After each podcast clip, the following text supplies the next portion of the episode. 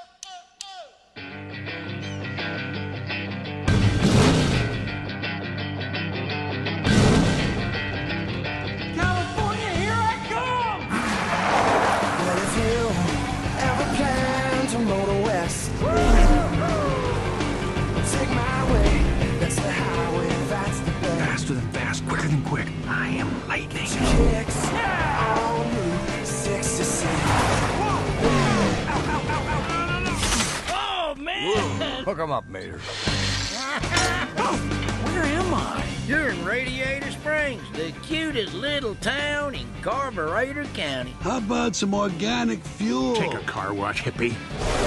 Look, I'm Lightning McQueen, the famous race car. I'm a precision instrument of speed and aerodynamics. You hurt your what? I know his type. Race car. I don't mean to be rude here, but you probably go 0 to 60 in like what, 3.5 years? Oh. Ah! When is the last time you cared about something except yourself, Hot Rod? Don't you big city race cars ever just take a drive? Oh, you get hip to this time of tip. Holy Porsche. When you that. Hey, do I spy a little pinstriping tattoo back there? Oh, you saw that?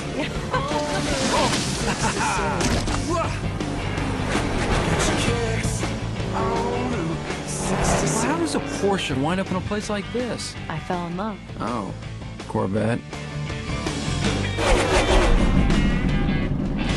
Hey there, Mater. You know her? She's my fiancée. What? Nah, I'm just kidding. She just likes me for my body. Um, hello, welcome back to this shit. Um, the least recommended recurring guest ever. This is a bloody film podcast, and I come on here with the shittiest sense Yeah, of yeah. movies you've ever seen. so you haven't misread the title. We are going through the entirety of the Cars cinematic universe today. Um, I thought I'd start before we get into it. Um, Ethan Colburn on Letterboxd. This will set the tone for sort of where we're going today. Um, rated the first Cars movie three stars with the uh, the love heart, so they've liked it as well. They've liked it as well. That's good. Um, three stars, but he does have a couple of questions, and I'll read the first three because Holy fuck, there are that's so, many long. in this review. The first three are why does Lightning McQueen have a tongue? How does money work in this world? And cars can be seen using men and women's restrooms. What are they doing in the bathroom? Why are they gendered? Well, Just just a few of so many questions and more that we're going to be answering today literally, as we go into the deep lore and mythology of the Cars cinematic universe. dude. I've never been so excited for a podcast and haunted by a podcast idea in my life. Um, anybody who literally knows anything about me or has ever interacted with me ever um, will figure out that I talk about a lot of shit like randomly anyway. But for some reason, one of my favorite conversation starters in a group of people is talking about Cars lore. Can I confirm. take it I take it as my personal mission to TED talk the shit out of Cars lore because Cars like has a very specific like place in my heart, but also because it's like fucked. Like that that Letterboxd when you when you really think about when it, you really think about it, it's fucked. But I've been told. So top of this podcast, I got to acknowledge it. Yeah. Right. Um, I've been told I have to acknowledge this. I don't like acknowledging this personally, but I've been fought about it multiple times.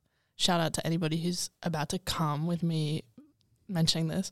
This is all written down in a document that is over 10 pages long, just so everybody's aware. Um, so, the crux of the reason why cars exist is actually addressed on like a larger scale. Um, so I'm gonna acknowledge and fucking ignore this part of this, right? So on September fourth, oh, this we're getting real. This is actual research I've done. I was like, and Summer has a laptop. I have a with laptop with out. a, with a document. Anyway, so on September 4th of 2012, the website cracked.com, this is real, the website cracked.com released a video titled Why Pixar Movies Are All Secretly About the Apocalypse, which is like a super big joke and like it's it kind of shits on it and it's actually a really dumb video. I fucking hated watching it for this research. Don't watch it. It's nothing. Anyway, so then one year after that, in 2013, a guy called Jon Negroni released his own take on what is now famously known as the Pixar theory. So he's published, he's not only written a book about it, he has a blog and he's re- and he has been releasing a serial novel which like talks about the Pixar theory. And it basically starts with the movie The Good Dinosaur and like ends in the vague thousands of years in the future, right? I've now acknowledged that Pixar lore exists and the crux of it, like, is a super big summary because you can do your own fucking research. I'm not going to talk about it because it's not what this is about. It's about cars. the main reason that things like, because it's the whole thing that they all exist in the same universe, all Yeah. these Pixar films. Yeah. But things like toys, like Toy Story and cars, why they exist, and same with Monsters Inc Mm. is that it's so dumb. I fucking hate it, but I have to talk for the for the real serial haters that have come for Yeah. me. Um, For the But- um actually crowd. yes, this is for the um. Actually, the, this is actually explaining Pixar. Shut the fuck up. That's not what this is about. it's a movie about cars. Anyway, um, so it's like they all exist in the same universe, and when WALL-E, in the movie WALL-E, it's established that like people have like left Earth, and it goes way in depth, whatever.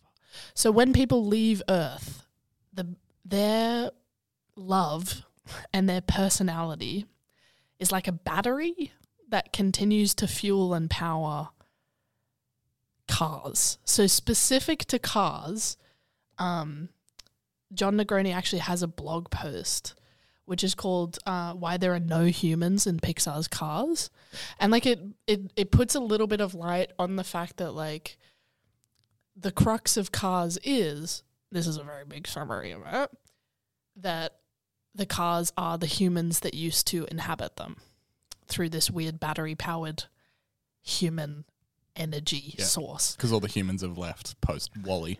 Yeah. Yeah, they're Right? all off in But space it's- somewhere. Yeah. Do like that's a super big summary because it's actually a really long, drawn out, and to my personal knowledge, actually quite boring. Um, but that's for the um actually people. I'm acknowledging and ignoring that fucking shit. Well, the one piece of that that I actually find kind of interesting is that Boo, the kid in Monsters Inc., is the old witch in Brave. Yes. Because she, having met, Mm. uh, I was about to call him Jake Sully. That's the dude in Avatar. Sully, right? yeah, it's just Sully. Who then disappears through the door. Yes. She then is interested in time travel, I guess. Because I Yeah. think the doors are a form of time travel if you look into it Yes. technically. So she then discovers time travel and ends up back in the past as the old witch in In, Brave. in and- Brave, yeah. And so there's a carving of Sully on one of the things. Well, Yeah, so whatever. like like all the Pixar films are interrelated. Yeah. I put in quotation marks because Jon Negroni and multiple people have found that like each Pixar film references the other Pixar films in some way. Yeah. I personally think it's like a big it's like a brand thing. Like Disney does it to a very similar level as well. Like you could argue all Disney movies, like princess movies, are in the same world. No one gives a fuck about that. We're like Personally, It's also like these movies aren't designed for the people that are making these that's theories. what I'm saying. So They're for like, kids. like specifically today, because we're talking about cars. Yeah. The cars, the the CCU, if you will. I do not think that the makers of cars had the meta fair thought, like forethought, to say, you know what we're gonna do? We're gonna we're gonna imply that these cars were once humans, but also not. They're like the they're like the cars that these humans were driving. Whatever. It's a whole big theory. No, they didn't. They made a movie about cars for children. That talk and say funny talk- things. They yeah. say funny things and they slay, yeah. and that's kind of it. So when did you first see Cars? I'm curious. When did the, I first yeah, see the Cars? very first. The very first Cars movie, it came out in 2006. Yep. I was four years old. Don't come for me, people who have now figured out how old I am. I was four years old. I think I watched the first Cars movie probably around 2008, like kindergarten vibes, because I have ingrained memories about Cars. Mm. And then Cars 2 came out in 2011, and me and my younger brother were like gripped by that film. It's a spy thriller. For some Yeah. reason, like the James Bond take Yeah. of that fucking movie, like got us. Like we had the Cars toys, we had the Lego sets, we had the the like little spy thing that they had. Like it was insane. Like I have so many ingrained memories of these movies. And then Cars 3 came out. And I already talked about this off mic, but I'm talking about it again. I thought I watched this movie. I didn't. I somehow like pseudo I pseudo tried to convince myself I had seen this movie and I thought that this was going to be a rewatch. It wasn't. I watched Cars 3 for the first time. It's actually pretty dope. Well, so I like I was I'm four years older than you, I think, and so like I saw the first one when it came out in cinemas, and I was Yeah. eight, so it was perfect. yeah. Um, but I also remember when we upgraded from like a shitty box TV to a flat screen HD TV. Yeah. Cars was the first thing that we bought. I don't think even think it was blue. I feel like it was probably DVD. We- Wow. I remember Dad put it on to like test out the new fancy new HD TV, fully intending on just like watching the first ten minutes. Yeah. And then we all just like sat down and watched the whole movie. But by the time the second one came out, I was in high school. Like I didn't have any. Yeah. So I think I probably went and saw it at the theaters with the family, but like I, I was too old. I did didn't well, care. and I think that was what what happened with Cars 3. I was simply like too old for it. And 2011 I would have been 9. So, it was kind of the perfect Mm. t- Was I 9? Yeah. I'm 2 years younger than the year that it is. Yeah. I'm thinking about that logistic. Anyway, yeah, I was about 9 years old. And so I I that was like perfect. Like my brain was so malleable and I was like, oh, God, Yeah. they're talking cars and it's British. It's crazy. what the fuck? Yeah. And, and then like Cars 3, I only saw like less than a year ago. I don't That's- know. I don't know why. which I is thought, crazy had to the me. thought to watch it, but I was like, I'm going to watch as an adult, I'm going to put on Cars 3 because I've never seen it. And it was fine. And you know what? As an adult, I've spent the last two weeks watching the three Cars films for this podcast because I talk a lot about Cars lore in my everyday life anyway. But I genuinely wanted to delve in and rewatch and critically look at each film Yeah. from the lens of Take What's going literally. on? Yeah. like what's going which jumping back to Pixar theory, we've now acknowledged and are subsequently is that a word? Subsequently, Yeah. who am I? Um, ignoring that Yes. because I d- I'm not linking the cars C- the CCU to a larger. It is its own thing in Yeah. my heart. Yeah. I want to believe it's its own thing. Yeah. And we should acknowledge that there's planes. Yes. The film. We're not really we're not we're that. not delving into that because there are sentient planes in the CCU Yes. anyway, and the planes movies is a direct rip off of Cars. Yeah.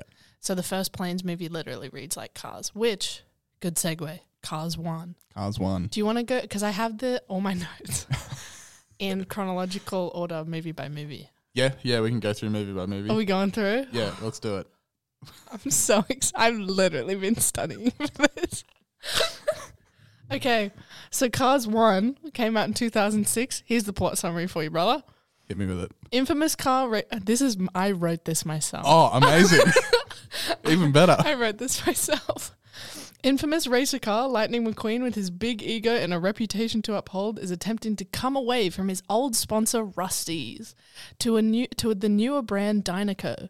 In a three-way tie, McQueen has to race for the winning title and Grand Prix Cup in California, but takes a wrong turn and finds himself in the quaint little town of Radiator Springs, and finds out that he may need to take life a little slower. I wrote that myself. I love that. Um,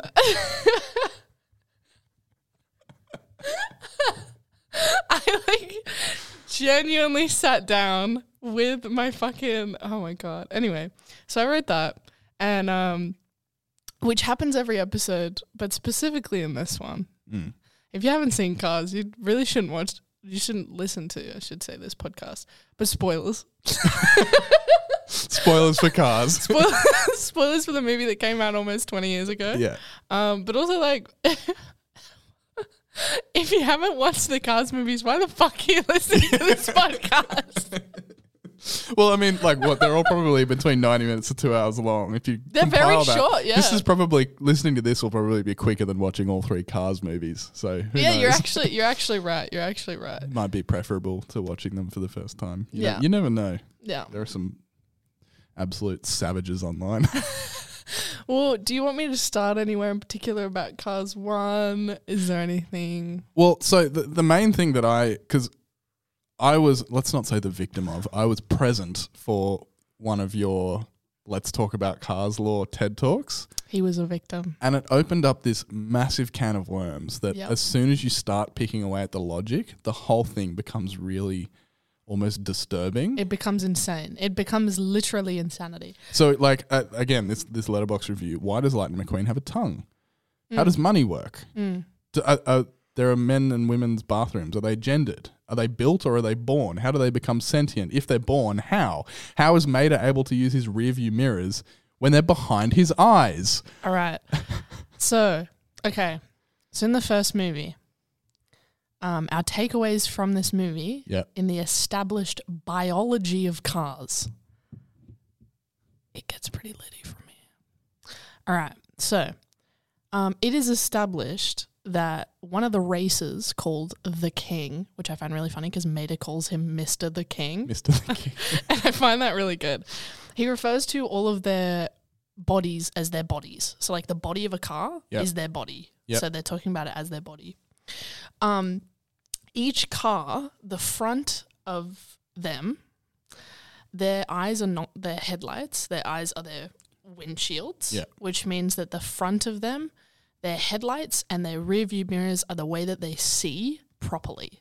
So like they have a 360 degree view. They can see out of their windshields and their rear view mirrors act as eyes pretty much. So they're able to see completely all around them except in their fucking blind spot, idiots. Um anyway. and so the front of the cars, oh sorry Mike. The front of the cars is like the cooling cen- center Yeah. for your aircon. So that's where it comes in Sure. and like does whatever. So the implication that they have mouths is how we like breathe, is how the aircon works. So what they're assuming we think about the cars in that way is that their aircon is like their respiratory system. Gotcha. So when the sheriff pursues um, McQueen when he first gets caught um, driving in Radiator Springs, after the sheriff goes above a certain speed, he starts panting and like Yeah. getting out of breath because his aircon is going while he's driving too fast, which is what can happen. You can lose fuel and like splutter and whatever. So, McQueen, however, is different to a standard car. I've done a lot of research. So, in the first movie, McQueen doesn't have lights Yeah. which is how we run into our first problem in the film. So obviously, um, in the first race, there's a three-way tie, and McQueen has to make his way all the way to California. Side note: um, there is an implication of a government. Um, do a sound of it. Wow, wow, wow, wow, wow. Um, McQueen, uh, Mack, his large truck. Um, he rides in his ass, Yeah. um, which is actually not his body because Mack's body is just his head and trailer. Yeah, the trailer clips on. The right? trailer cl- clips on, so it's not actually. It's the equivalent of um, someone piggybacking you. Yeah, yeah. Um, so Mack is driving McQueen all the way to California, and he states that he shouldn't be staying up all night because the federal DOT reg states. So, in the US, DOT rules and regulations are an integral set of in government of government requirements and determine the way that truck drivers can operate in the US, according to 10street.com. These regulations are heavily followed for the safety of the driver, one of them including that the driver must take a 30 minute break on the eighth hour of their duty to ensure that they don't become too tired and suffer an accident on the road. So, McQueen makes Mack break the law, which is insane. Yeah. And then Mack falls asleep. McQueen falls asleep. He falls out the back of Mack, and then he drives to Radio Springs. Everyone else on the road can see McQueen, but McQueen cannot see because his headlights are stickers. Yeah. He also does not have any rear view mirrors because he's a race car and doesn't need to see behind him, which is crazy. But Mater has both, except he Mm. only has Mater only has one um, headlight because the other one's been busted out for some reason. But Mater is able to drive backwards, and McQueen is not able to drive backwards because he doesn't have a full 360 view of his surroundings, which means every car but race cars have a f- full 360 degree view of how they can see. And if we recap, their aircon system is how they are breathing, and their like speed can dictate how tired they get. Crazy. this fu- looking into this like properly fucking ruined me. I was so Because the question I then have is if Lightning McQueen is obviously a race car and mm. therefore he doesn't have headlights and he doesn't have a rear view mirror, it doesn't have did someone build him that way or was he born that way? So, all breeds of race cars are different types of cars for some reason in the Cars universe. Um, uh, McQueen is like a hybrid car of a Ch- Chevrolet something. He's like a really weird sports car, which are made specifically for racing. But all race cars have these, uti- like, they have to legally have headlights for night races and, well, as McQueen says, the racetrack's always lit. So he doesn't actually need like Yeah. things. That's such a stupid line. I have so many quotes written down as well. um, anyway, um, so like lots of race cars in real life have to have review mirrors because otherwise they're not going to be able to fucking see anybody behind them.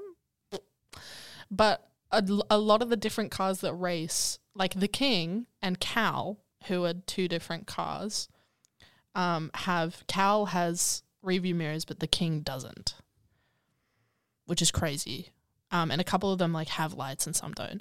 So either he was manufactured specifically for speed, Because as I we all am know, he is speed. um, sting like a beamer.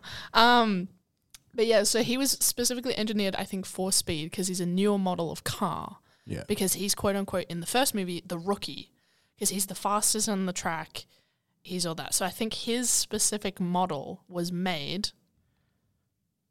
Let's assume Pixar theory previously, or born um, to be more streamlined on the racetrack, and that's how he is like the fastest and continues to win. It's getting crazy. Yeah, It's getting and- heated. As we look forward into later movies, we'll see that there are other race cars that are built as new models, right? Yes, yes. Which I learned rewatching the third one the first Rewatching time. the third one, yeah. um, well, no, like watching the first one. For, but there are a couple of. I have so many notes on the first movie. There's a lot that that gets established in not a lot of time. But McQueen does eventually get headlights, Yes. which is groundbreaking for him because he doesn't actually know like how to use them. But it, it it is interesting that the cars are able to chemically and internally change themselves completely and still continue to be the same car. So if we're thinking about the ship of Theseus, Yeah. um, it implies that the consciousness of the cars is not limited to their physical state, but their physical state can feel pain and cold and can rust. yeah. So that means that they could, rusty cars, who there are a lot of in this movie, could potentially get rebuilt entirely Yes. And still be the same car. But how does that alter their nervous system if they have one? Deep philosophical Deep questions. philosophical questions. But the ship of Theseus, I was thinking about that. I have that written down and highlighted. Mm. And it was Which for people that don't know is the as you keep rebuilding Yeah. parts of the ship, at what point does it stop being the original ship? which the yeah, which is the real question. Like if you change, so for example, if there's like a leaky floorboard and you're like, great, I got to replace that. Um, I got to replace a part of the hull. I got to replace the sail. If you continue to replace literally every piece of the ship, is it still the ship of Theseus or is it a different ship? Yeah. And so some people say yes, some people say no.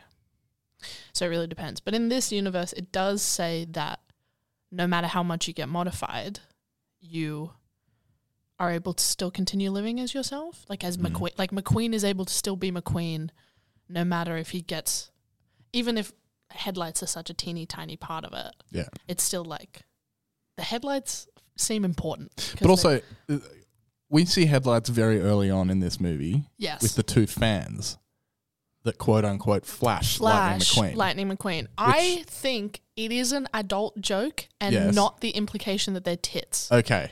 Because I was going to ask, like, so are we just watching that's what I was going to like transition any it. anytime it's nighttime and all the cars have their headlights on, are they all just got their titties out? yeah. So because they don't wear clothes, Yeah. I think it's the implication that the cars are mainly their consciousness and like upper respiratory system, being Yeah. really scientific now, because their wheels are implied to be their legs. yes.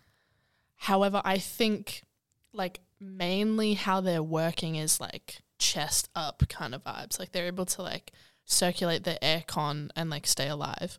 I don't think there's any tits. I think it's really the implication for the adults. Yeah, and yeah. that is a fucking hilarious thing to put in that movie. There's also Sally has a tramp stamp.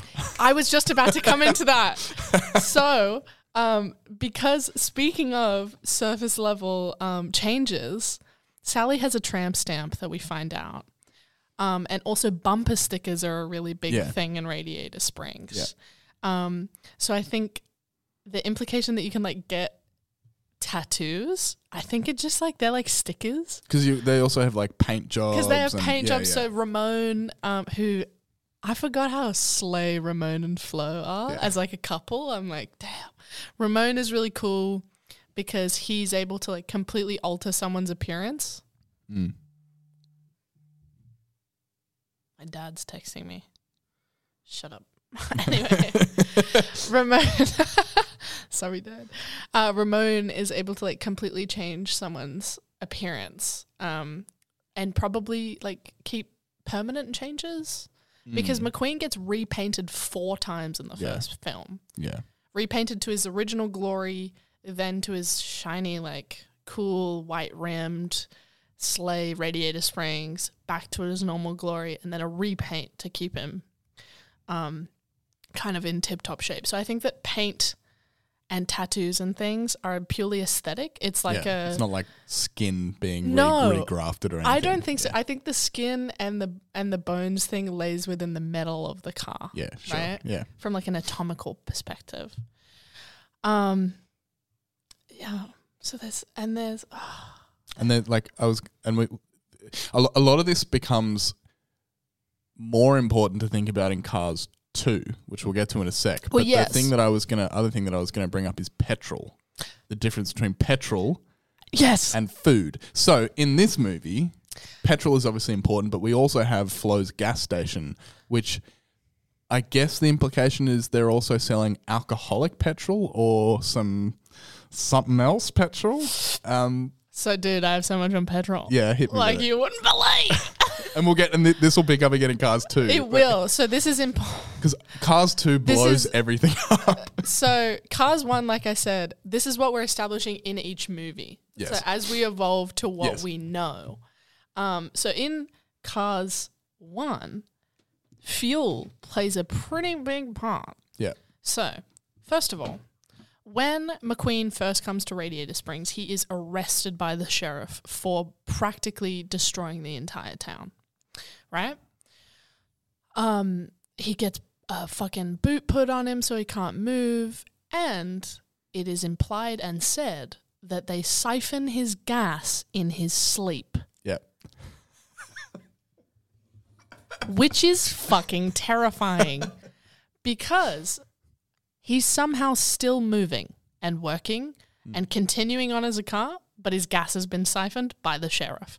Well, because then he like takes off, Yeah. but only gets like 100 only- minutes down the road. Yeah, So, which is, I think, the implication that you on empty, you can still drive your car. Like the amount, the amount of times I've driven my car on empty Yeah. and gone like pretty far distance. Like Hamish and Andy did a episode, um, where they pretty much like saw saw how far they could drive on empty. on empty, and they drove pretty far. So I think, Top Gear did a similar thing with the like testing fuel efficiency. mm, yeah, They were trying to burn as much petrol as possible so that the car would stop before they get to Chernobyl, of all places. Yeah. But then at a certain point, once they got to Chernobyl, they wanted the petrol obviously to last longer so that they could get out, yes, yes.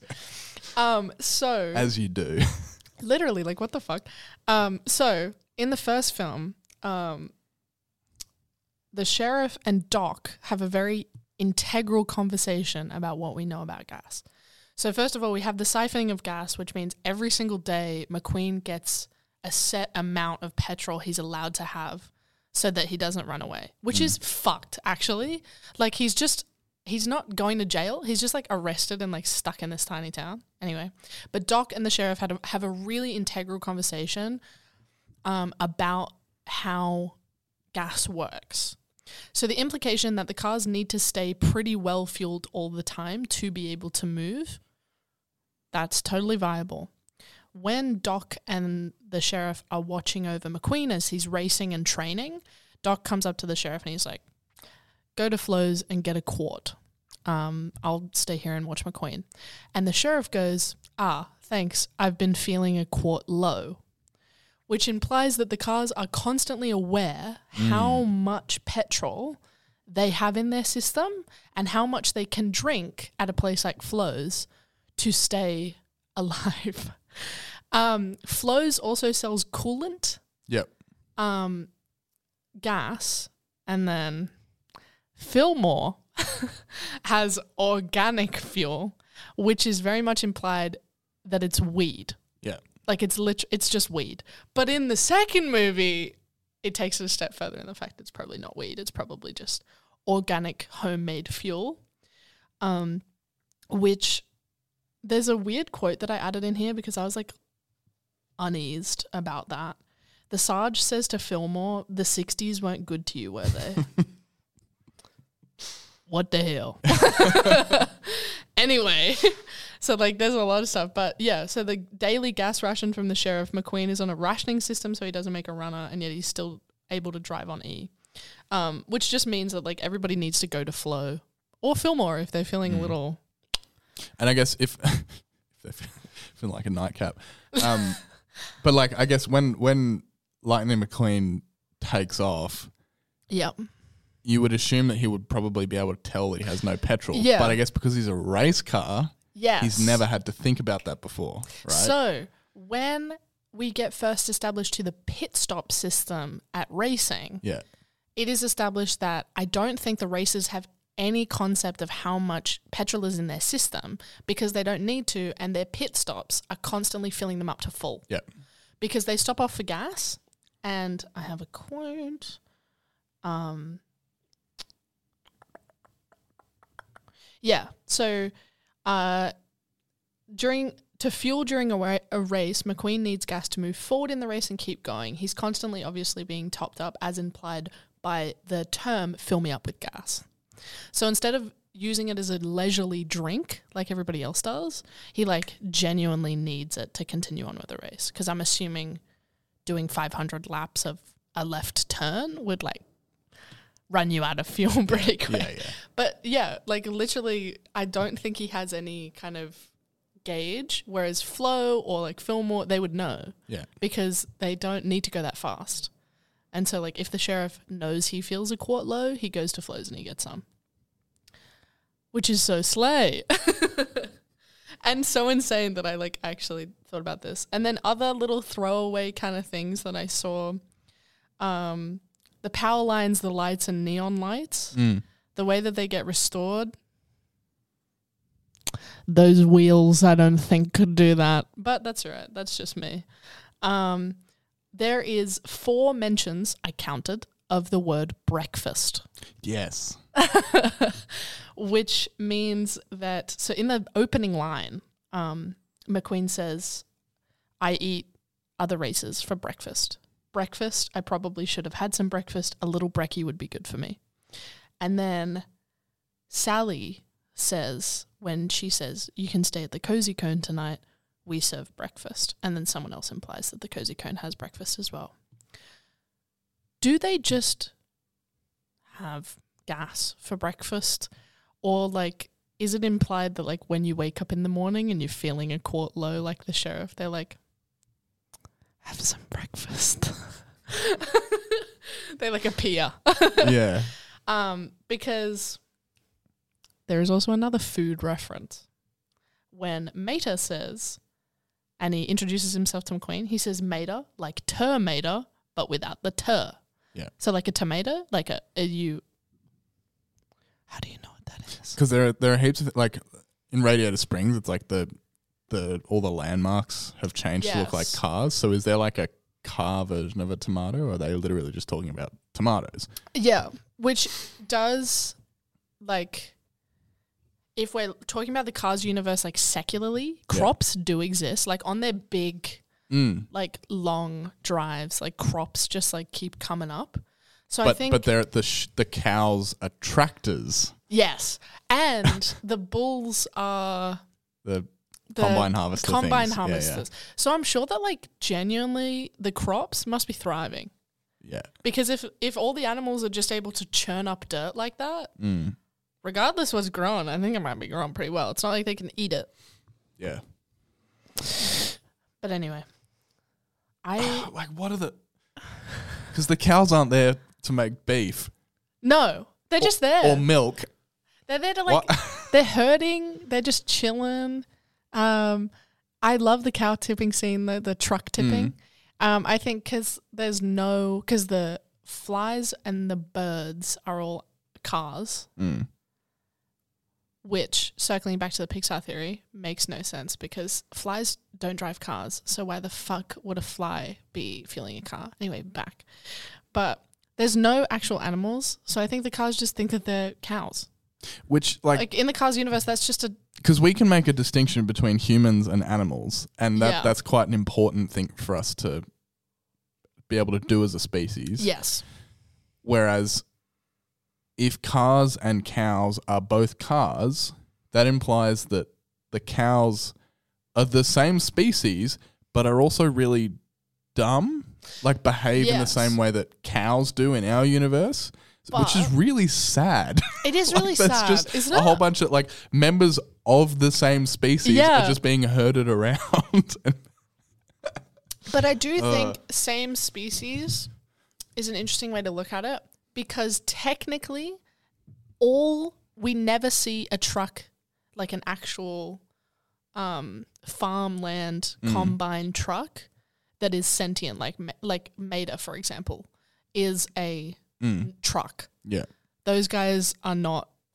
They're like farm truck. Like I don't know how to explain that. They're like in my head, attempting to buy into the universe Yeah. separate species. Like they're not. But yeah, I get what you're saying. It's yeah. like from a concern point of view, it's a lot. It is a lot. And like, does someone decide if you're gonna get born as a cow? Like they build you as a cow, or do you just like Yeah, yeah. Yeah, it's all it's all I think in the And in can a cow like upgrade? can a cow can a cow evolve? yeah. That's crazy. Just head over to Flo's, get a paint job, and Mm. Um, but yeah, so that that's kind of like it for what's established in the first film. Like Yeah. there's references to food, but it is mainly implied and heavily implied that like gas is pretty important um, to everybody, and like like biology wise, they kind of establish a lot of stuff.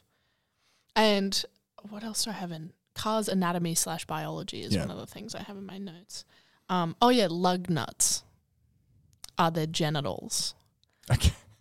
So a lug nut I don't even know what that word um, is uh, is a little like it's a giant like uh, washer or something. like washer that, yeah. that goes underneath your car Gotcha. to like help with the suspension.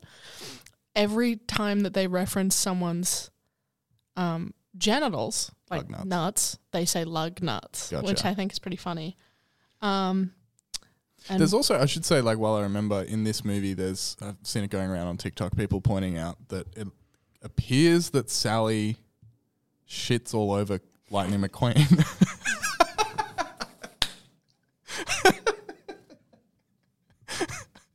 it just made Summer spill her tea everywhere.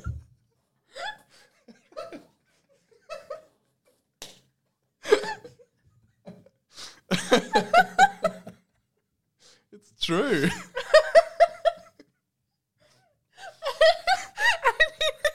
I need a tissue. Hold on. I just spat my tea everywhere.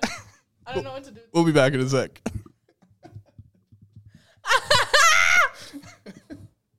All right, I'm back.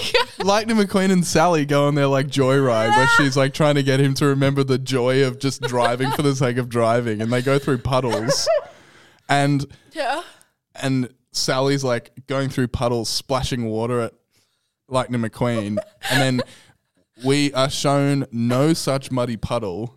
But then all of a sudden, Lightning McQueen gets sprayed with what looks, I guess, is meant to be a puddle, but there is no puddle. Maybe I- I, that caught me so off guard. But it is because there was like water around. It is just like mud. But the way that that's cut there's no mud on the is road. fucking insane. There's no mud on the road. There's road. no mud on the road, um, but that's really funny, and that took me so off guard that I just like fucking spat my tea everywhere. That was an awful time to drink. Oh my god! But yes, it, it is just like that that shit, and um, they get uh mud like McQueen gets mud in his teeth yes. when that happens. Um, yes. What so is- so like what's the purpose of teeth? what's the purpose cars? of teeth for these cars? I suppose it's like the grill. Yeah, it, it Yeah. is, and it's like the mustache is the what's it called on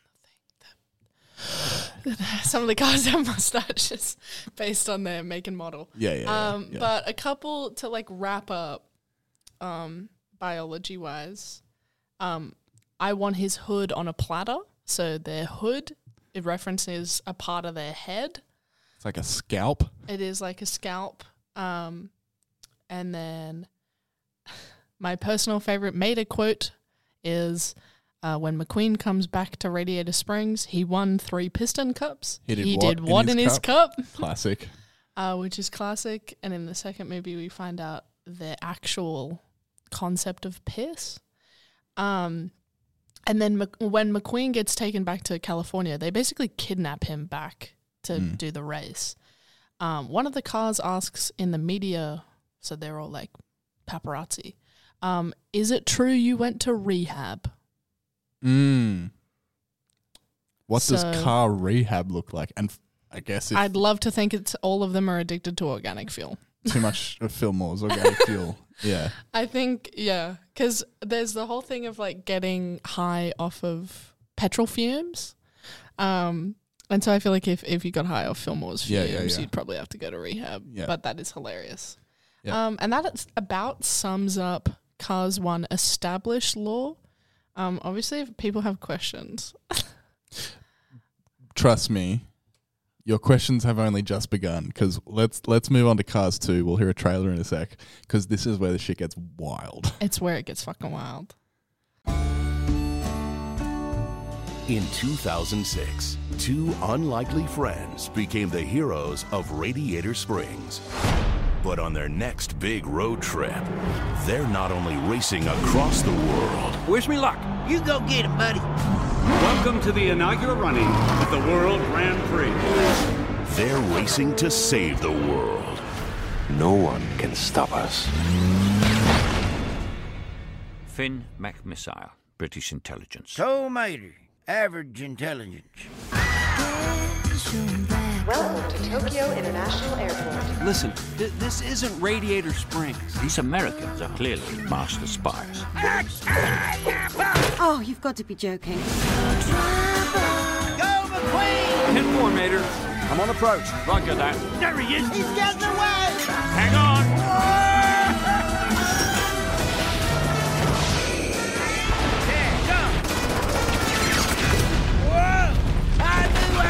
Done carry on! Cars 2. Good job! Sorry, ladies. Okay, so you ready for my rendition? Let's let's do it. So Cars 2 came out in 2011 and this is like, it's not. This is my plot summary. The shitty Cars sequel, but it's a spy movie. Race car Lightning McQueen and Mater have had their share of adventures together, but nothing like what they experience when they head overseas for the first ever World Grand Prix. While Lightning has his eye on the road to the championship, Mater takes a detour to international espionage, where he meets British master spy Finn McMissile and stunning spy in training Holly Shiftwell. Now that's what I call cinema. Cinema. I fucking hated this movie. I had such an ingrained memory of it being amazing, and when I rewatched it, I was so disappointed. Yeah, I, I, yeah, I, I already mentioned this, but because I was in high school when this came out, I wasn't the right age to to connect with it, and so I hated it. I think I've seen it once or twice since then for some reason, and Yeah. every time I'm like, oh yeah, this is the bad one. This is the bad one. This is one. the bad one. Um, before we get into it, likewise as with the first one, I have a five star review on Letterboxd that I would love to read. What? Just to get your initial initial thoughts. So five stars, and it says uh, this is from Sir Jalen on Letterboxd. I mean, they've got everything: car puns, car racism, car Elon Musk, car John Wick, car murder, sexy cars, the car mafia, and to top it off, they have the greatest, fastest protagonist of all time, Lightning McQueen. I don't give a fuck what you think. Cars is a top tier franchise. You could say that I'm biased since I sleep in a Lightning McQueen race car bed each night. So I'll admit it, I'm a simp for Lightning McQueen. If he was real, I would sub to his only vans. That's a good pun. That's a good one. I could be his Lightning McKing. I. I like took that. another That's a good one as well. Yeah. I daily commit his words of wisdom to memory. I mean, have you ever tried saying ka-chow on your own? and not just saying it, but meaning it and feeling it, experiencing that high octane rush as you remind yourself, yeah, I am speed. I'm not exa- it's not an exaggeration to say that Lightning McQueen has taken the wheel of my life and changed its course for the better. When McQueen found me, I was in a very dark pit stop in my life. this is amazing. He reminded me that Car Jesus is always watching over me, guiding me and fueling me. I was terrified when he was surrounded by the lemons. I really thought to myself, is this where he finally dies? Is this when he meets Car Jesus? And I watch with bated breath. The timer ticks three, two, one, and true to form, he escapes another close scrape yet again. Four piston cups, three feature films, only one Lightning McQueen. 10 out of 10. Ka-chow. Whoever fucking made that Letterboxd review des- deserves an award and their own Discord server. so um, Cars 2. It's It's not shit. good. It's terrible. As convincing as that review was. It's shit. God, I literally had so many high hopes rewatching it because I haven't watched it in years. Yeah. And rewatching and just the sheer amount of racism and toilet humor in this fucking movie made me triggered. Yeah. But let's get into it. so, um, in the first film, uh, it is implied that we don't ever see a gun in the first film Yeah. at all. But McQueen gets very terrified when the sheriff is pursuing after him and backfiring. Yeah, and he, thinks he's shooting at him. Is he shooting at me? Yep. In this film, we find out that there are guns in cars because every spy car is equipped with extra parts that add on to their outer body. Yeah. So, assuming that their undercarriage um, holds a lot of space because you can actually put a lot of stuff like under a car, that is where all their spy equipment is. And so, similar to the first movie, we know they're sentient, slay, but these specific spy cars including Holly Shiftwell, are equipped specifically and made specifically for spy work, which is like crazy because it Mm. also establishes outside of Radiator Springs that there are jobs in the car world. And you can be a pretty cool spy. Because Holly, towards the end of the movie that we find out, but, well, no, midway through, she is equipped with wings. Oh yeah, So I've forgotten about that. which Finn McMissile makes a throwaway comment that you young kids, you're all like getting whatever these days. And Holly Shiftwell says, because she brings out her little wings, and and um, Finn McMissile goes, "Whoa!" And she goes, "The this is standard issue for all trainees nowadays." So Finn McMissile's obviously an old bastard. Um, and so the new cars get equipped with specific equipment, which is slay. Um, right off the bat, we Mm. have our like John Wick s Yep. entrance into the film. Which should say this came out before the first John Wick. It did, well. yes, which is so crazy. is John Wick inspired by Cars 2? I guess we'll never know. No, I, I think this is just a direct rip off of James Bond, but that's yeah, yeah, alright. yeah. Finn McMissile's even British, which makes everything S- super weird and does extend the world of cards outside of like the classic Americana that we see. But it's still shit. So anyway, but right off the bat, Finn McMissile hurdles gas out at the bad cars. Based on this, based on this movie and what what it implies later on, does that mean that he's pissing on them? Mm. If you just like let gas leak, you just you just pissing. And then also based on the first movie, does that mean that he's more likely to splutter and fail because he has less gas? Been leaking gas. Yeah. yeah. How can he just like siphon his own gas at will? Or does he have like a a separate is that reserve? yeah? Is that is that part of the spy gear? Yeah. you know. And so that was kind of like right off the bat. I was like, what the fuck?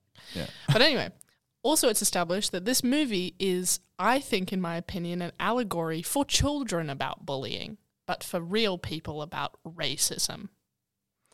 Right. Because in this movie, it's established that car society has elevated to such a level where classism exists and based on the look of other cars, they get discriminated against. Mm-hmm. If you're a lemon, which is a car that rusts really easily, and I'm assuming are like 1990 Corollas, Yeah.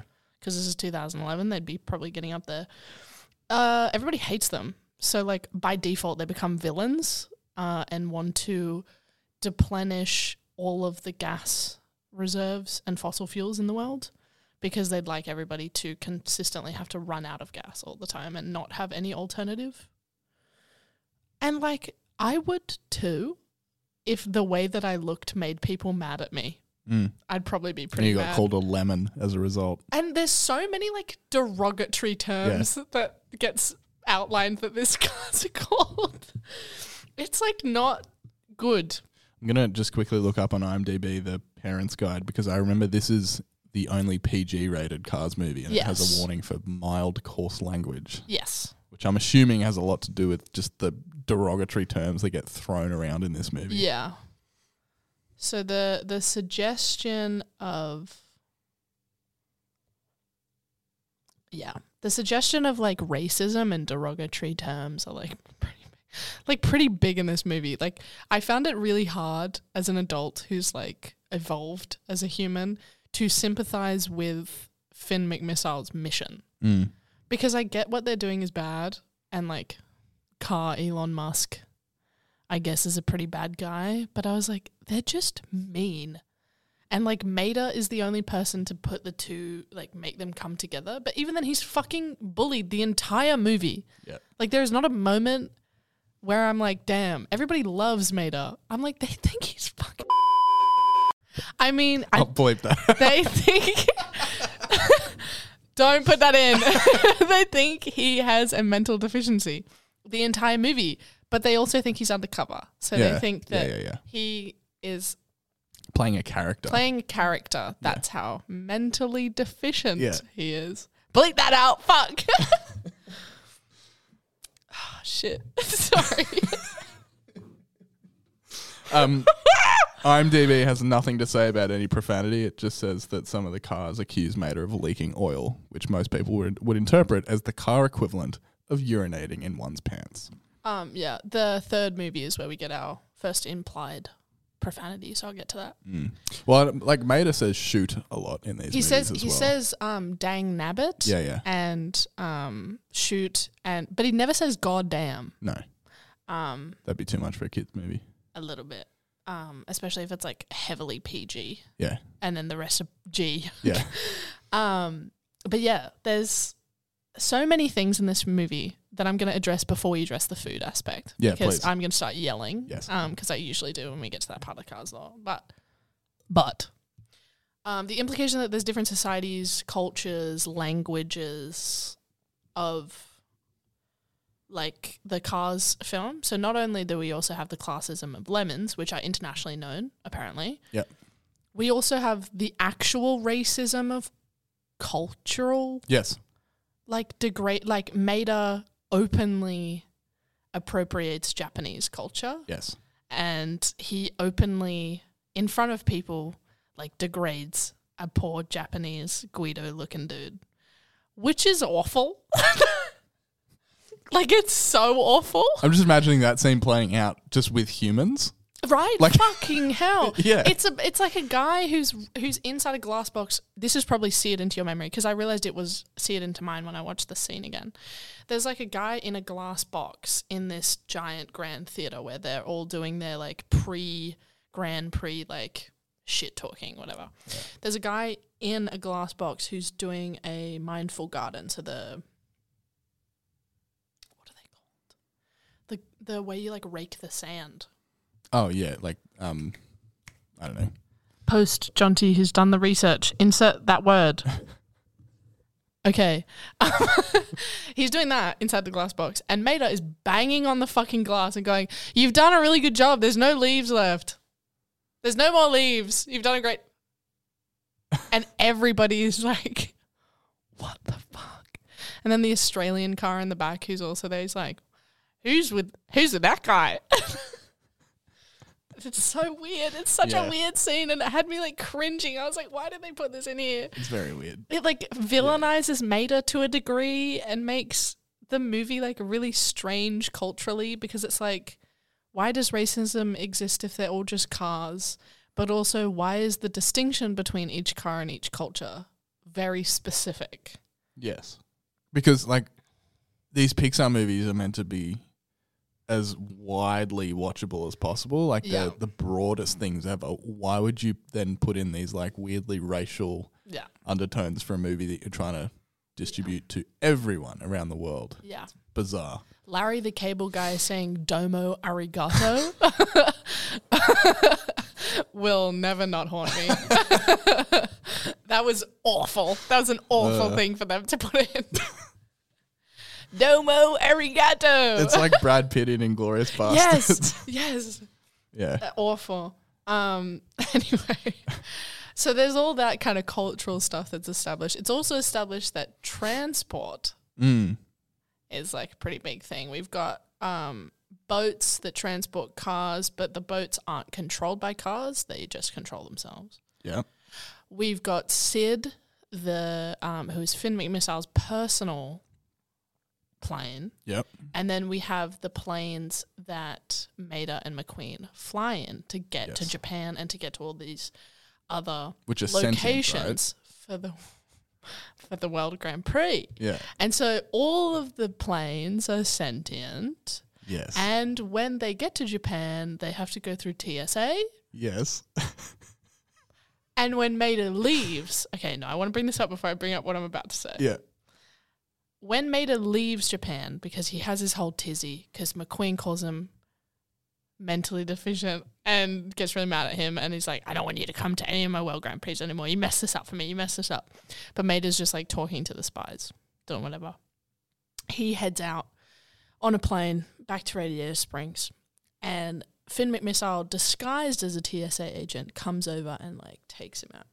And he's like, Can you come over here, please? And Mater has this entire like mini monologue about, I'm so sorry I didn't check my hook. It's attached to me, so I can't see it. And I don't know if it's up to code, but pro- I promise that it's not a weapon. He says that explicitly. It's just my hook. And then like shows it Yeah. not knowing that Finn McMissile's in like uh, disguise. That Yeah. he finds out and then whatever. But it's his understanding that, oh shit, TSA He's agent is. TSA agent has taken me out Yeah. because my hook is on display and I'm a bit rusty. And I pro- people who are rusty apparently get targeted for a lot of things. Wink wonk. Um, a lot of people probably get searched if they're a lemon. Anyway, TSA was established very shortly after the 9 11 incident due to regulation of terrorist activity. So, planes. So 9 11 had to happen yes. in this universe. In this Cars universe. In this Cars universe. And if we've already established that planes are on their own sentient, but can also have the potential to be controlled by cars, Yes. who did 9 11? and how the fuck did that go? because we know it happened. It must have happened. TSA exists. Yeah.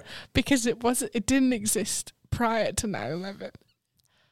Did Did sentient planes commit 9 11? Or did. cars hijacking a plane do 9/11 or did a plane die and a car hijacked it or did planes and cars come together and create terrorist activity?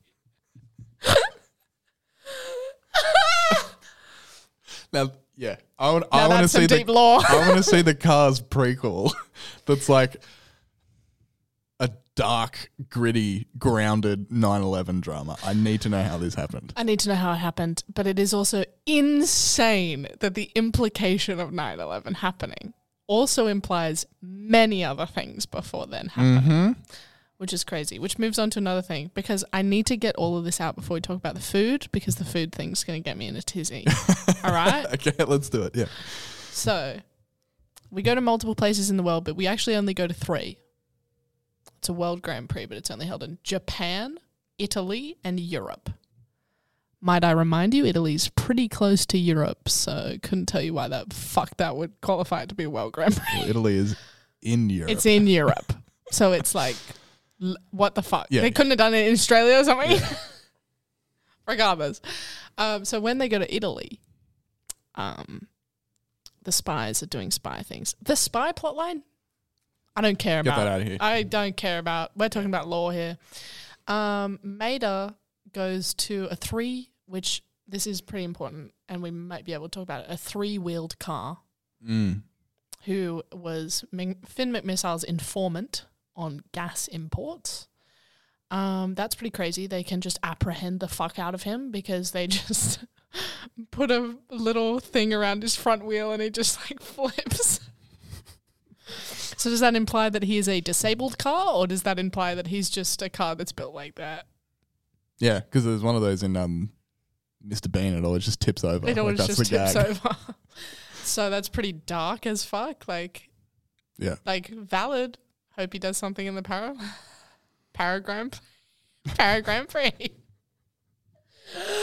But he could also just be built like that. Anyway, moving on from the three wheeled car, uh, uh, apprehends him and says something along the lines of one of my favorite parts of lore is the so three wheeled car says ba ba ba ba ba is this true?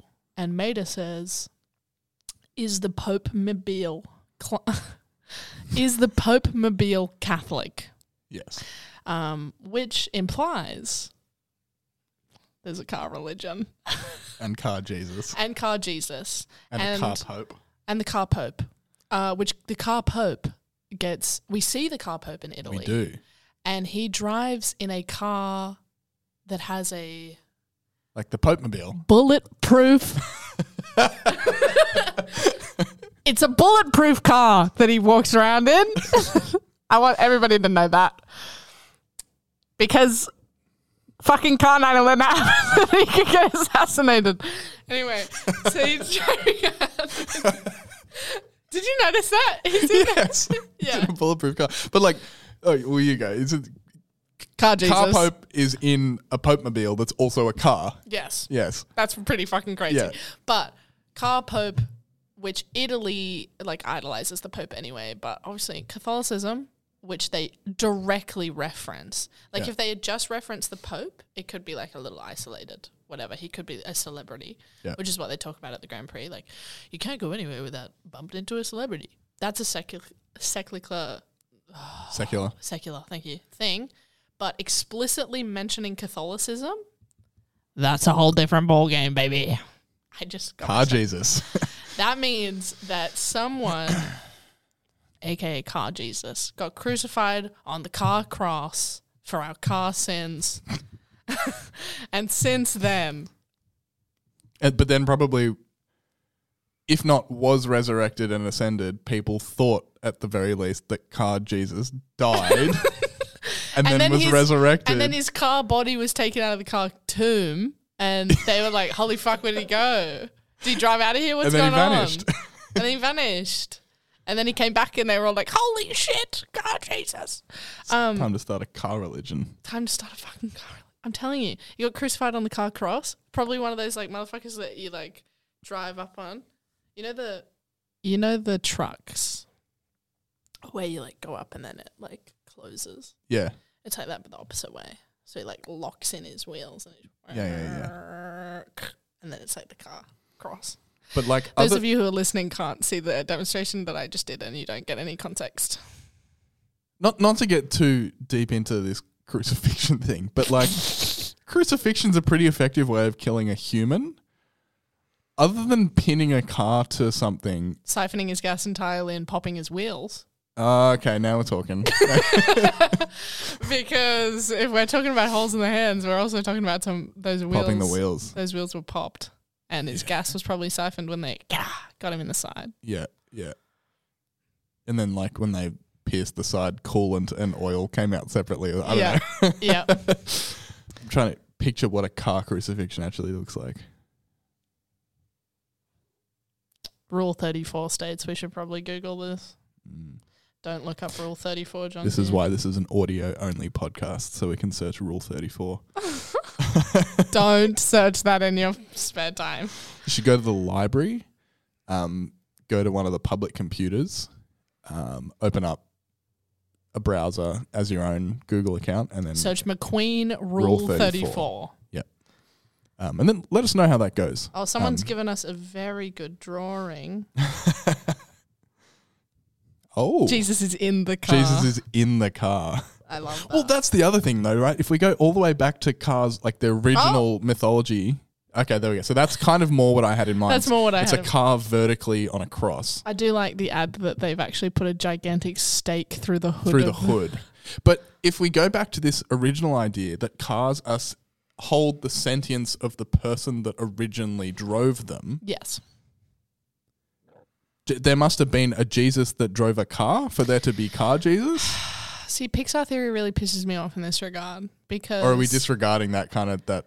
That, are- that a person drove that car. I'm for it to- dis- this is what I'm saying. Because that completely blows up this whole acknowledge thing. acknowledging and ignoring Yeah. the Pixar theory to Hmm. live in the fantasy of this car's lore, but also makes me frustrated because there are holes in that theory as well. Yeah. Because the Pope did not drive his own car No, he had a Pope mobile. And in Cars 2, the Pope has a Pope mobile and is the Pope and is mem- also the Pope who is also a car Yes. inside another car. Yes.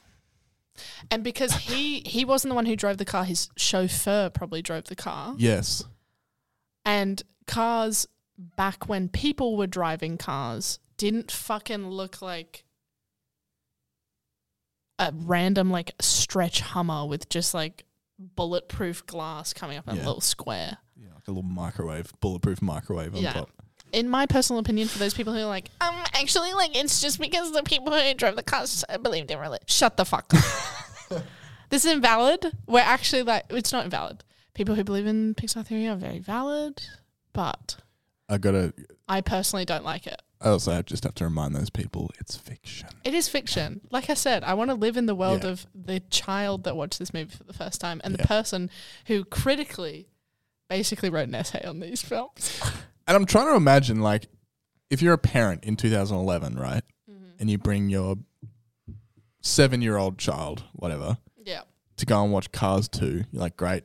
Um, 90 minutes where I don't have to look after the, like, just 90 minutes in the dark, watch the movie, hopefully get a few laughs out of it, whatever. All of a sudden, you're being asked to question what Cars religion looks like and where that came from, but also the implications of Cars 911.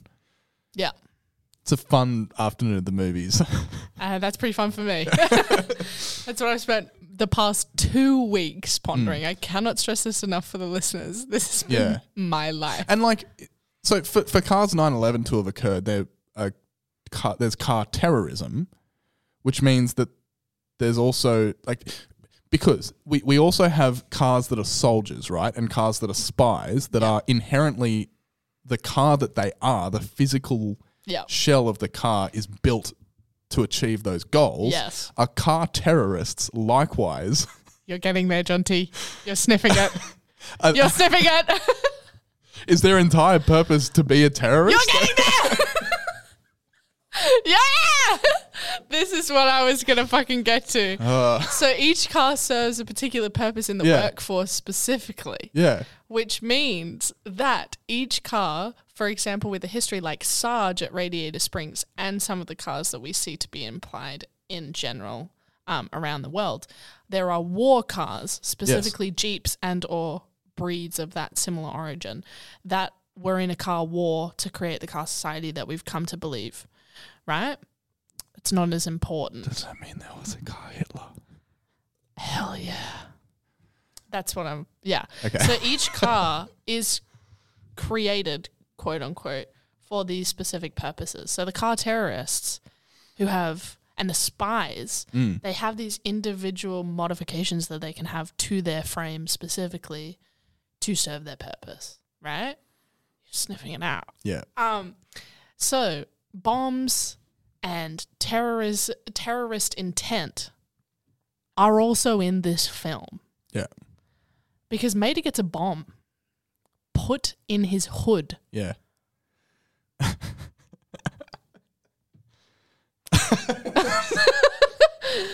Um, so I did in all caps while watching this film. Write Yeah. the note: they fucking placed a suicide bomb on Mater. Yeah. Um, so it's the implication that you can place bombs in people's hoods, and you can, Mm. with nefarious intent, be a terrorist Yes. and serve a terrorist purpose. Mm. And that's pretty fucking crazy. And likewise, if there are soldier cars, like Yes. war cars that Yeah. have been designed to go off to war, They have the hard shells, they've got everything. And then the spy cars, who are designed to incite espionage, they mm-hmm. have their technology, their in, like intelligence that they can like look up on their little map things. And like Holly has her little like spy fucking wings. And it's a fantastic segue.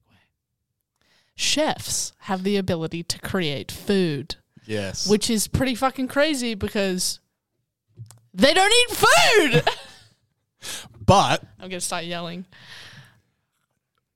can we talk about the wasabi? This is what I have to talk about. Yeah. I have so much written on this fucking subject. it makes me so triggered. So in the first movie, we have quite a few like references to food, like the Breakfast. the breakfast, and the tomato.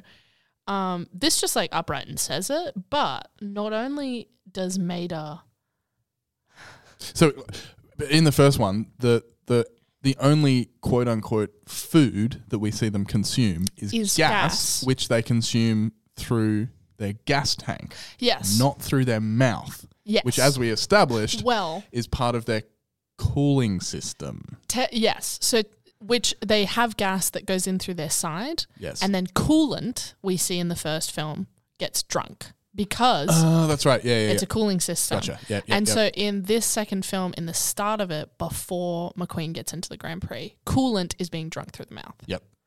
We get that. And that makes sense. Yes. Because the aircon Yep. cooling yeah. system, that makes sense. This is written in all caps. I'm not going to say it in all caps, but I need to stress this fact enough. Um, we need to address the sushi, Yep. pistachio ice cream, Mm-hmm. and wasabi explicit references. And then after Mater says that the wasabi, which I'll get back to in a minute, is too spicy, he drinks the water fountain behind McQueen in front of everybody. So not only does Mater know about food, and food is explicitly shown The- to be there, There's a culture built around food. and the distinction between which different foods there are is established. Because not only does Mater not know what wasabi is, but he thinks it is another food Yeah. that is already established in the world. That he's then- familiar with. That he's familiar with, and then has the receptors in his tongue to realize it is spicy. Not only does he know that wasabi is now not pistachio ice cream, he has taste buds to Which- figure out that it's different. To Go all the way back to that first review on Letterboxd of Cars 1. Yeah. What are the tongues for? I guess they have taste buds. Yep. So then, does the fact that they drink coolant, which I'm assuming, and I'm going to take a personal headcanon here and take the reins, I think, and I want to believe, that the tongues work as some sort of like a filter. Mm-hmm. Like the implication of a filter. Like the coolant can't go like straight in raw dog. Like it has to get filtered through something. So I'm sure like them drinking it, kind of their tongue is like filter. Like I'd like to believe that. Mm. This is not implied No. as a headcanon from me Yeah. to make some sense of it. But the wasabi thing, I can't get over. I just can't. It made me so fucking triggered. Oh my god. I forget how annoying that is that it's never established anywhere else Mm. except for that scene. Mm. That there is food Going into their cooling system. going into their cooling system that they can eat. And like Because right, so what, just given up. The coolant goes in, Yeah. and serves a purpose, and you like assumedly evaporates or is used Yes. throughout this the process of cooling the system. Which- what happens to the food when it goes into their mouth? Which is also frustrating because in the first movie, we are also established they are aware how much petrol they have in their system. If they Yes. feel a quart low, they have a quart of fucking petrol. Where the fuck does the food go? how did they know that it's Well, does he filled spit it out? Actually, he probably He spits goes it out, blah, hey? blah, blah, blah, and then runs away. and then drinks water. and then drinks water. Which, what? Because, and this made me frustrated as well. yeah, Earlier established in the film, we just brushed toes. they caught me off guard. Earlier established in the film, when Finn McMissile goes underwater, which Yeah. is unnecessary, he had he gets a like a breathing a mask. breathing Yeah. mask, which means that he can't ingest the water despite not having a respiratory system. Mm. So there's no need for him to have oxygen. Or is it simply to stop water getting into his engine system? That's probably Which was my next point. Then Yeah. why the fuck does Mater raw dog and just drink a bunch of water and lap it up like a dog? without Right into his system. flooding Yep. his engine system. Yeah. Yep. what the fuck? It's almost like I'm starting to get the sense that none of this matters. it's a stupid kids movie that they didn't think about the implications of their choices. Yeah, like it's dumb, but it's funny to think about. um, and then, like I said, the toilet humor is pretty real. The Mhm. men and women's bathroom scene, that's Yeah. a lot. Yeah. like, do Um, women car have lug nuts as well? Well, You would assume so, right? you'd that's a, assume just a part of basic that's just yeah, that's just what car mechanics. That's just what happens with the car. Um, but Mater leaks oil in front of everybody. But spoiler, um, car Elon Musk, whose name is actually Miles Axelrod, um, he actually leaks gas in front of everybody Mhm. um, and blames it on Mater because he's mentally deficient and no one would question him. And then Mater pseudo thinks he needs to pee, goes into the bathroom, and all the bathroom is is a car wash.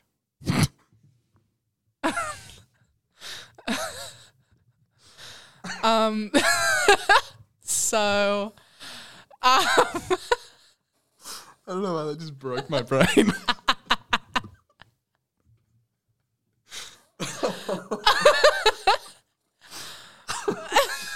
Imagining like going, you're at a ball game or something, and you're like, "Oh, I need to go pee. I'll go pee at half time." You just walk in, there's just a shower.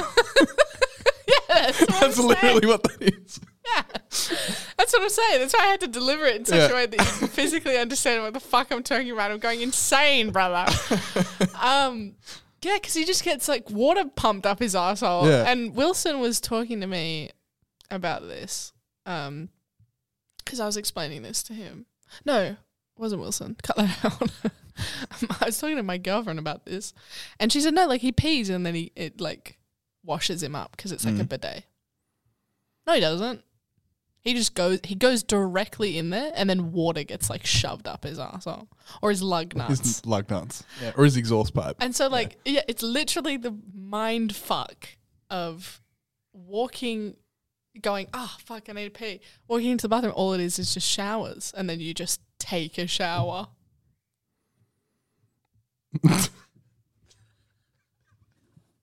I hated that part of the movie so goddamn much. and then Mater goes into the woman's bathroom before that happens Yeah. and all of them go bow and then he comes back out again um other than like the obvious weird feminization of cars Yeah. Sexy cars, according to Sir Jalen on Letterboxd. it's very hard to discern who's a female and who's a male car from afar Mm. so like what if Mater was a woman and people were just like being really rude to him Yeah. like what the fuck anyway um but yeah so like that was like a lot for me that toilet scene was a little too much and then there's multiple references to like peeing yourself and like being incontinent throughout the movie Yeah. and then there's implication that they can fart which makes sense because they're they only drink gas. Gas. but really got me. That really got me. It was a little bit too much. I'm just scrolling through some more Letterboxd. There's one that's asking the question, how does this G-rated movie have so much murder? yes. We straight up see so we death yeah in so this movie as well. I, yeah that's a fantastic segue. I was literally about to talk about that. Oh my gosh. Um so oh fuck. Sorry. We gotta go back to the toileting for one second. Please. uh the line when she starts giggling prepare to be squirted by Mater hated that. Um hated that actually. So i um Allinol which is the alternate gas um equivalent that uh miles axelrod that miles axelrod um kind of proposes to the world and then makes the racers use when heated with an electromagnetic pulse becomes a literal weapon of internal destruction which i wrote in my notes essentially a pg bomb um, which after the agent that they capture and who transfers his agent tracker onto Mater, he bursts into flames and dies. And I was so confused how they got away with that kill, and I think it's only because they pan away. Mm. Um, And it's a car, not a person. I yeah. guess. Um, also, McMissile, um, despite being a very educated car, it seems, literally ignores every sign that Mater isn't the agent he thinks he's a, he thinks he is. Um, they save him so many times, completely unaware that Mater is just an average civilian. So, what makes a civilian in the Cars universe? And why the fuck does Mater think he's doing a karate demonstration when he's just like killing other cars? I hadn't even thought of that. There's also like, um, one of the cars is knocked out with like sleeping gas. Yes. So they breathe now. Yeah, they do breathe. Well, like I said with the That's probably through with the the, aircon, Yeah, yeah, yeah. Um, it's like when you when you turn on the um, outside. Yeah, yeah. that's how I'm. That's how I'm thinking about it. You turn on the outside thing, and it like filters outside stuff into into the car. Um, what else have I got? The kill count is pretty big in this pretty fucking movie. yeah. and like explicitly on TV during the races when they just burst into flames with the electromagnetic pulse. Um, some of them don't die. Some of them do actually die, but some of them just like go on fire. So does that permanently damage their insides? Mm. Who knows? Um, what else have I got? Oh yeah. Um, one other thing that I found really interesting, which links to the kill count, but also links to like spy espionage, how it works. So, to identify all the lemons, I was really confused throughout the movie how they were able to track down which lemons were attacking Mater and the established scene in the beginning, how they know who the bad guys are. So they don't check number plates because number plates can be changed in the Cars universe, which we know from the first movie because you can buy a new number plate. Um, they check their VIN number. So, a VIN is the vehicle identification number you get with your car. I had wondered why they don't just plate the cars, but apparently you can change your plate and get it customized. So a VIN number is what comes individually with the car and can be printed on the bottom of your windscreen. So the assumption that every car in the world can change its number plate at will, but will forever have the same VIN number. Yeah. They all have social security numbers. That's how they get. Uh, that's how when they go get Cairo or something, they, they use their VIN number. Which is crazy. So then when they go on the MyGov to get their to get their fucking compensation, they go Yeah. put their VIN in. Collect their dental. Um, yeah, there's like a bunch of stuff I've got written on here. Um, they talk in they talk on radio frequencies, so theoretically anyone could interrupt their radio signal. Then why does Mater and everyone in the pits have to wear help like headphones? Headsets, yeah. if like Holly can just tune in to Mater's fucking radio wave. um, but yeah, kill count's pretty high, racism pretty high. Miles Axelrod is a billionaire Mm, in this movie, which do we want to talk about money? sure. I'm like speed running because I realize we've gone so over time. Who cares? Who cares? If you listen, if you listen this far, you're you're Tell me when you want to yeah. when you want to kick me out, Jonty. Um, but no. So um, the CEO of Dinoco, this is like way far in the movie. Mm. Um, is established in the first movie to be a billionaire because he Mhm. like owns Dinoco. It's like his huge thing. Like he is the CEO. Rust-eze, no one gives a fuck about Rust-eze. But Miles Axelrod, who is the CEO of Allinol, and also a criminal. Whoa, he's like technically a terrorist, actually, if I think about it, because he's the one who puts the bomb on Maynard. oh, true, yeah. Whoa. Anyway, he is also a billionaire because he controls kind of all of oil and is also the like top of the lemons and whatever. So billionaires and civilian cars, there's like a weird money generation that happens in this movie. So McMissile implies that he pays for the accommodations that Mater will get being a spy. McQueen says that the Grand Prix travel trip is all inclusive and all paid for. And so there is like money being generated, but I think with the wealth that gets accumulated with the billionaires and the CEOs that like establish all the companies, they're able to like generate the wealth within one another and then distribute it to the companies that they sponsor. So similarly, but not really. um, to like like Amazon Prime, for example. Everyone who works for Amazon Prime just relies on the person that like established them. So everyone who works for Allinol gets all the money from Allinol.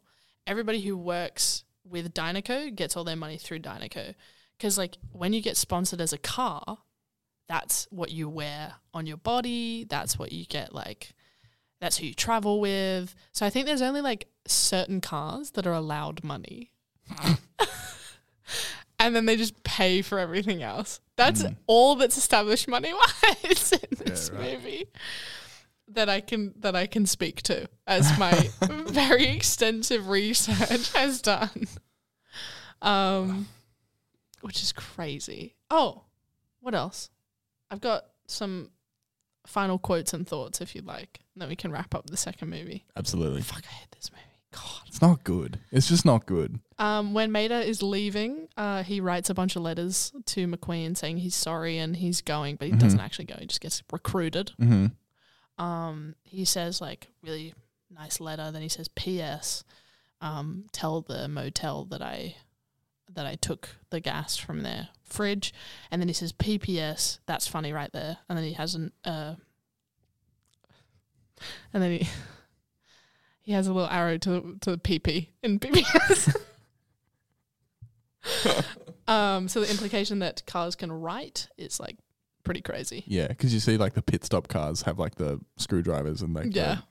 Stop. Yeah, yeah, yeah, yeah, yeah. But yeah, um, But I guess they have fine motor skills as well. uh, yeah, right. Mater says, uh, I, I've got to go to a doctor. I keep getting pains in my undercarriage.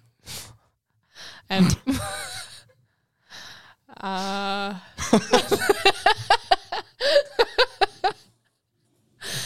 so anyway, if you want to get hired in the Cars universe, you better be a doctor because Mater will come in with those undercarriage pains. Check Um, those lug nuts. Yeah. Holy shit. Turn and cough. Um,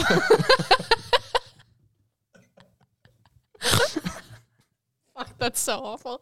Anyway, Holley Shiftwell's cover is designing iPhone apps. Yeah. We haven't seen a single haven't phone. seen a single smartphone. Fuck, it's so dumb. Um, Sarge is in touch with the British military. yep. military cars. This is what I wrote. Military cars. At least one war has taken place, meaning that apparently they've all made a pact and are friends. Yeah, and like, was that possibly World War what we understand as World War Two, which means it was Car Hitler Yeah. a, a thing? Who knows? Who knows? Um, Ramon uh, in this movie, for some reason, he's a really sexual being. Um, we only see Ramon in the actual movie for like five minutes, but all of them are really horny lines. Yeah, He's like, I got to go get some more suspensions, got to get even lower. yeah, And then Flo in response says, I, I'm, I'm going to go get myself some more coolant. yeah. I don't even want to get into the anatomy of what car Nah. sex looks like. No, we're just not even going to move touch on. it. Rule 34 is for Move that, on. brothers. Yeah, yeah. Um, go, no, and go to the library and search that up. Uh, and then logistical research because I have to say it because I did it and it needs to be in the podcast so I can get rep- I can get reprimanded for it. Wow. anyway, um, uh, Mater says I'm AAA affiliated. Yeah. When Mc- Finn McMissile says, "Are you FBI? Are you CIA? Who are you with?" He says, "I'm AAA affiliated, which is the American Auto Automobile Association." Every single car from America is AAA. Yeah. What the fuck did Mater think in saying that? Regardless, um, yeah, that's kind of it. I fucking hated this movie. It's not good. It's terrible. it's not a good movie. And I want to make it clear that I refused, well, not refused, but I did not rewatch any of these movies before having this conversation, particularly Cars 2. The prospect of rewatching that movie, I was just like, uh, no. Yeah, and we kind of already talked about already the ship of Theseus and Yes, yeah. everything, which this movie implies that Miles Axelrod, who doesn't actually do it, could potentially change from a gas car to an electric car, Mm. and everybody just believes him. That's pretty fucking crazy, and I'm not even gonna touch that. But yeah, no, rewatching these movies would have done nothing for you because you wouldn't have gotten these fantastic plots. So let's move on to the third one.